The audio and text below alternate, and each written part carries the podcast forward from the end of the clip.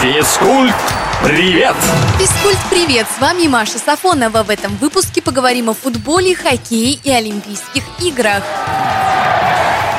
Российский футбольный союз расторг контракт со Станиславом Черчесовым. Решение принято после неудачного выступления национальной сборной на Евро-2020. На посту главного тренера специалист находился чуть меньше пяти лет. Под его руководством наша команда провела 57 матчей, почти треть из которых проиграла. Конечно, всем запомнится удачное и радующее выступление сборной Черчесова на домашнем чемпионате мира в 2018 но на следующем первенстве планеты руководитель российским коллективом будет кто-то другой. Назначение нового тренера наверняка долго ждать не придется, ведь уже в сентябре нашим нужно провести три официальных матча.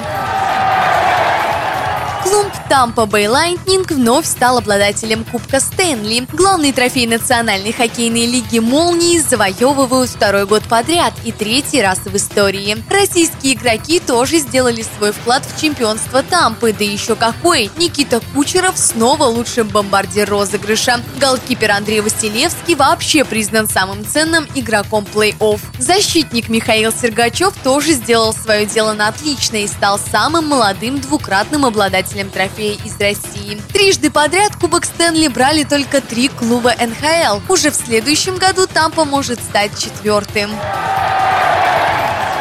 Оргкомитет Олимпийских игр в Токио ввел новые ограничения для болельщиков. Соревнования пройдут в восьми префектурах. Так вот, в половине из них на стадионы зрителей вообще не пустят. В четырех оставшихся префектурах поддержать спортсменов смогут только местные жители. Приезжим вход закрыт. Международный праздник спорта в этот раз будет скорее между собойчиком атлетов. Хорошо, хоть трансляции пока не отменили.